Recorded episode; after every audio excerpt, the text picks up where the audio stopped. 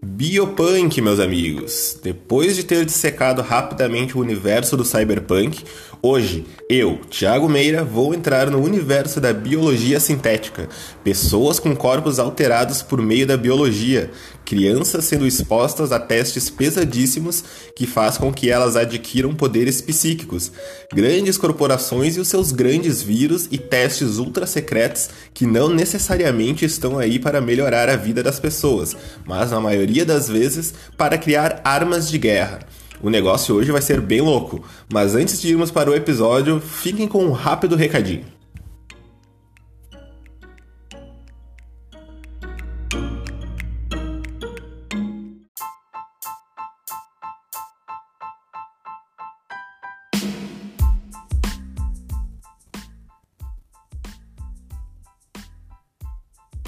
Fala galera! Estamos aqui na sessão de recadinhos para falar rapidamente antes de ir pro episódio de hoje sobre o pessoal do Combo Café e Cultura, que estão divulgando lá no Instagram um curso de História do Sci-Fi.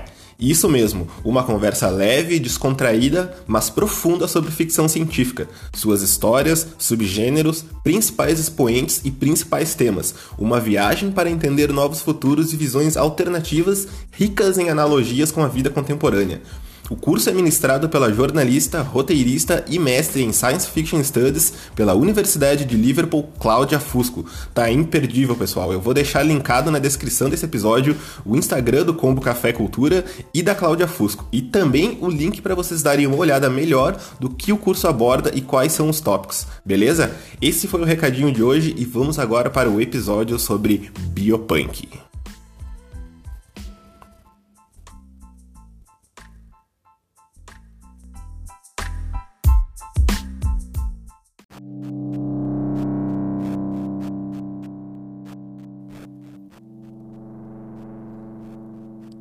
Muito bem, pessoal. Vocês provavelmente já estão familiarizados com o Cyberpunk, tendo em vista que foi o assunto do último programa. Aconselho a quem não ouviu o episódio anterior que ouça e depois volte aqui para esse episódio, para pegar o contexto todo, né? Bom, como visto anteriormente, então, sabemos que uma das principais características do cyberpunk é a união da mente humana e a máquina através de implantes cibernéticos.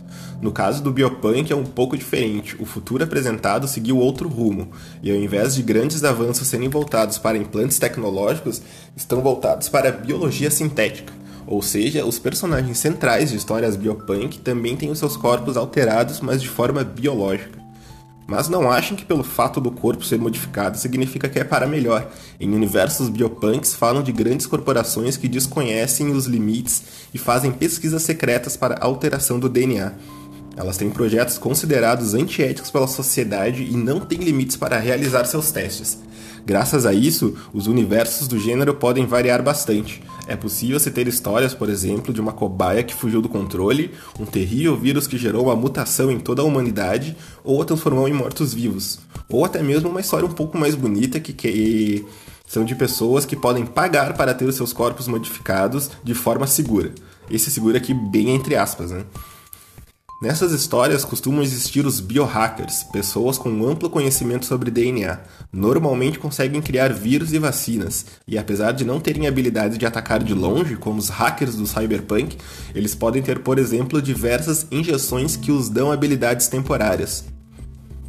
Também há nesse universo biopunk experiências com humanos que podem levá-los a desenvolver poderes psíquicos, como no caso da personagem Eleven de Stranger Things, mas não pensem que esses poderes psíquicos têm alguma explicação paranormal que fujam das experiências feitas nas cobaias. Os poderes em biopunk, de certa forma, têm que ter uma explicação que seja que a ciência consiga entender. E Stranger Things explica isso muito mais nos livros do que na série, por exemplo. Na série, até agora, pelo menos, não falam muito sobre isso. Os universos biopunk nem sempre precisam ser futuros extravagantes. Pode ser que a tecnologia seja avançada, mas não obrigatoriamente ser uma coisa altamente visível. Um bom exemplo também é o Stranger Things, onde a experiência com os humanos e o futuro não é extravagante. Nesse caso, nem o futuro, né, já que a série se passa nos anos 80. Mas lembrando que é um subgênero do cyberpunk, então mesmo que os personagens usem bem a biologia a seu favor, sempre há consequências. Os indivíduos de um mundo biopunk têm uma baixa qualidade de vida e normalmente é um mundo ao menos parcialmente caótico. Essas obras têm mais a ver com evolução, não são implantes, são coisas que fazem parte da carne da pessoa. Na literatura, algumas obras que podem se encaixar nessa variante da ficção científica incluem X-Matrix de Bruce Sterling, de 1985. O livro possui cinco contos passados no mesmo universo, um futuro em constante rebelião estimulado por mudanças sociais e tecnológicas, onde duas poderosas facções irão disputar o controle do sistema solar. De um lado, os modeladores, e do outro, os mecanistas dão vida a um universo completamente diferente do nosso. Um universo inteligente onde os mecanistas querem alterar seus genes para poderem viver mais. Outro exemplo é a trilogia de Onyx e Crake da escritora Margaret Atwood.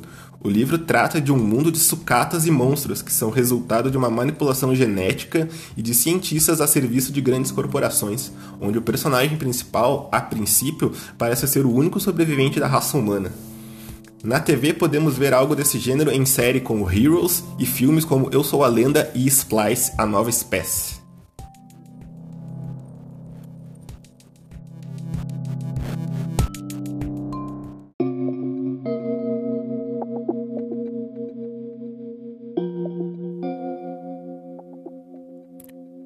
Equipe de biólogos e pesquisadores de segurança conseguiu comprovar a existência real de um perigo digno de uma das narrativas citadas aqui. Eles foram capazes de infectar com sucesso um computador com um malware codificado em um trecho de DNA. A façanha, que é algo digno de ficção científica, é tão fascinante quanto assustadora, mas felizmente nós não precisamos nos preocupar muito com esse tipo de ameaça, pelo menos por enquanto. Então vale a pena conferir como isso foi possível. Um time multidisciplinar da Universidade de Washington estava preocupado com problemas na infraestrutura de segurança de transcrição e análise do DNA. Eles encontraram vulnerabilidades elementares em softwares de código aberto usados em laboratórios em todo o mundo, e isso pode ser um problema sério no futuro.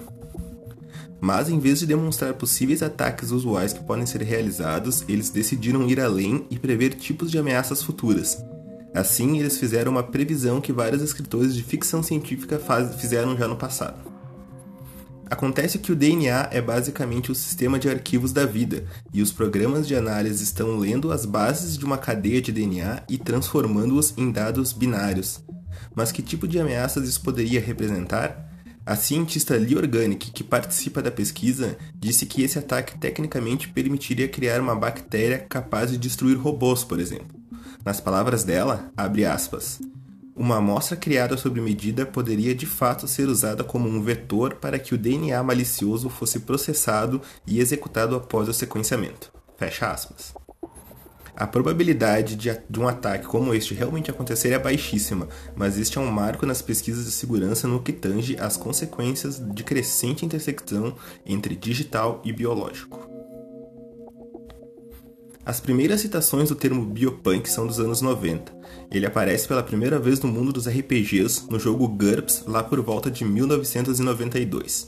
Já uma possível segunda citação é feita na revista Interzone, número 54 de 1997. Mas essa ideia de biotecnologia pode ser vista até mesmo bem lá no início da ficção científica, como no caso do livro A Ilha do Dr. Monroe, escrito por H.G. Wells, lá no ano de 1896. Nessa história, o Dr. Monroe faz experimentos transformando animais em homens através de cirurgias e hipnose, o que é chamado de vivissecção, que é um crime e faz com que ele se refugie em uma ilha para continuar suas experiências. Essa mesma história ainda aborda temas como religião, ética científica e evolução.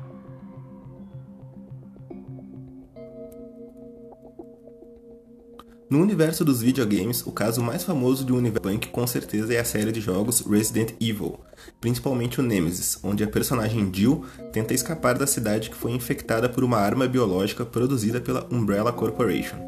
Outra coisa que foi criada também pela Umbrella foi o próprio Nemesis, que dá nome ao jogo, que nada mais é que um ser bi bioorgânico que foi criado para matar o pessoal do Serviço de Táticas Especiais e Resgate que foram testemunhas dos experimentos da Umbrella. Outro exemplo muito famoso dos games é o jogo BioShock, onde mostra uma cidade subaquática que foi criada para a alta sociedade.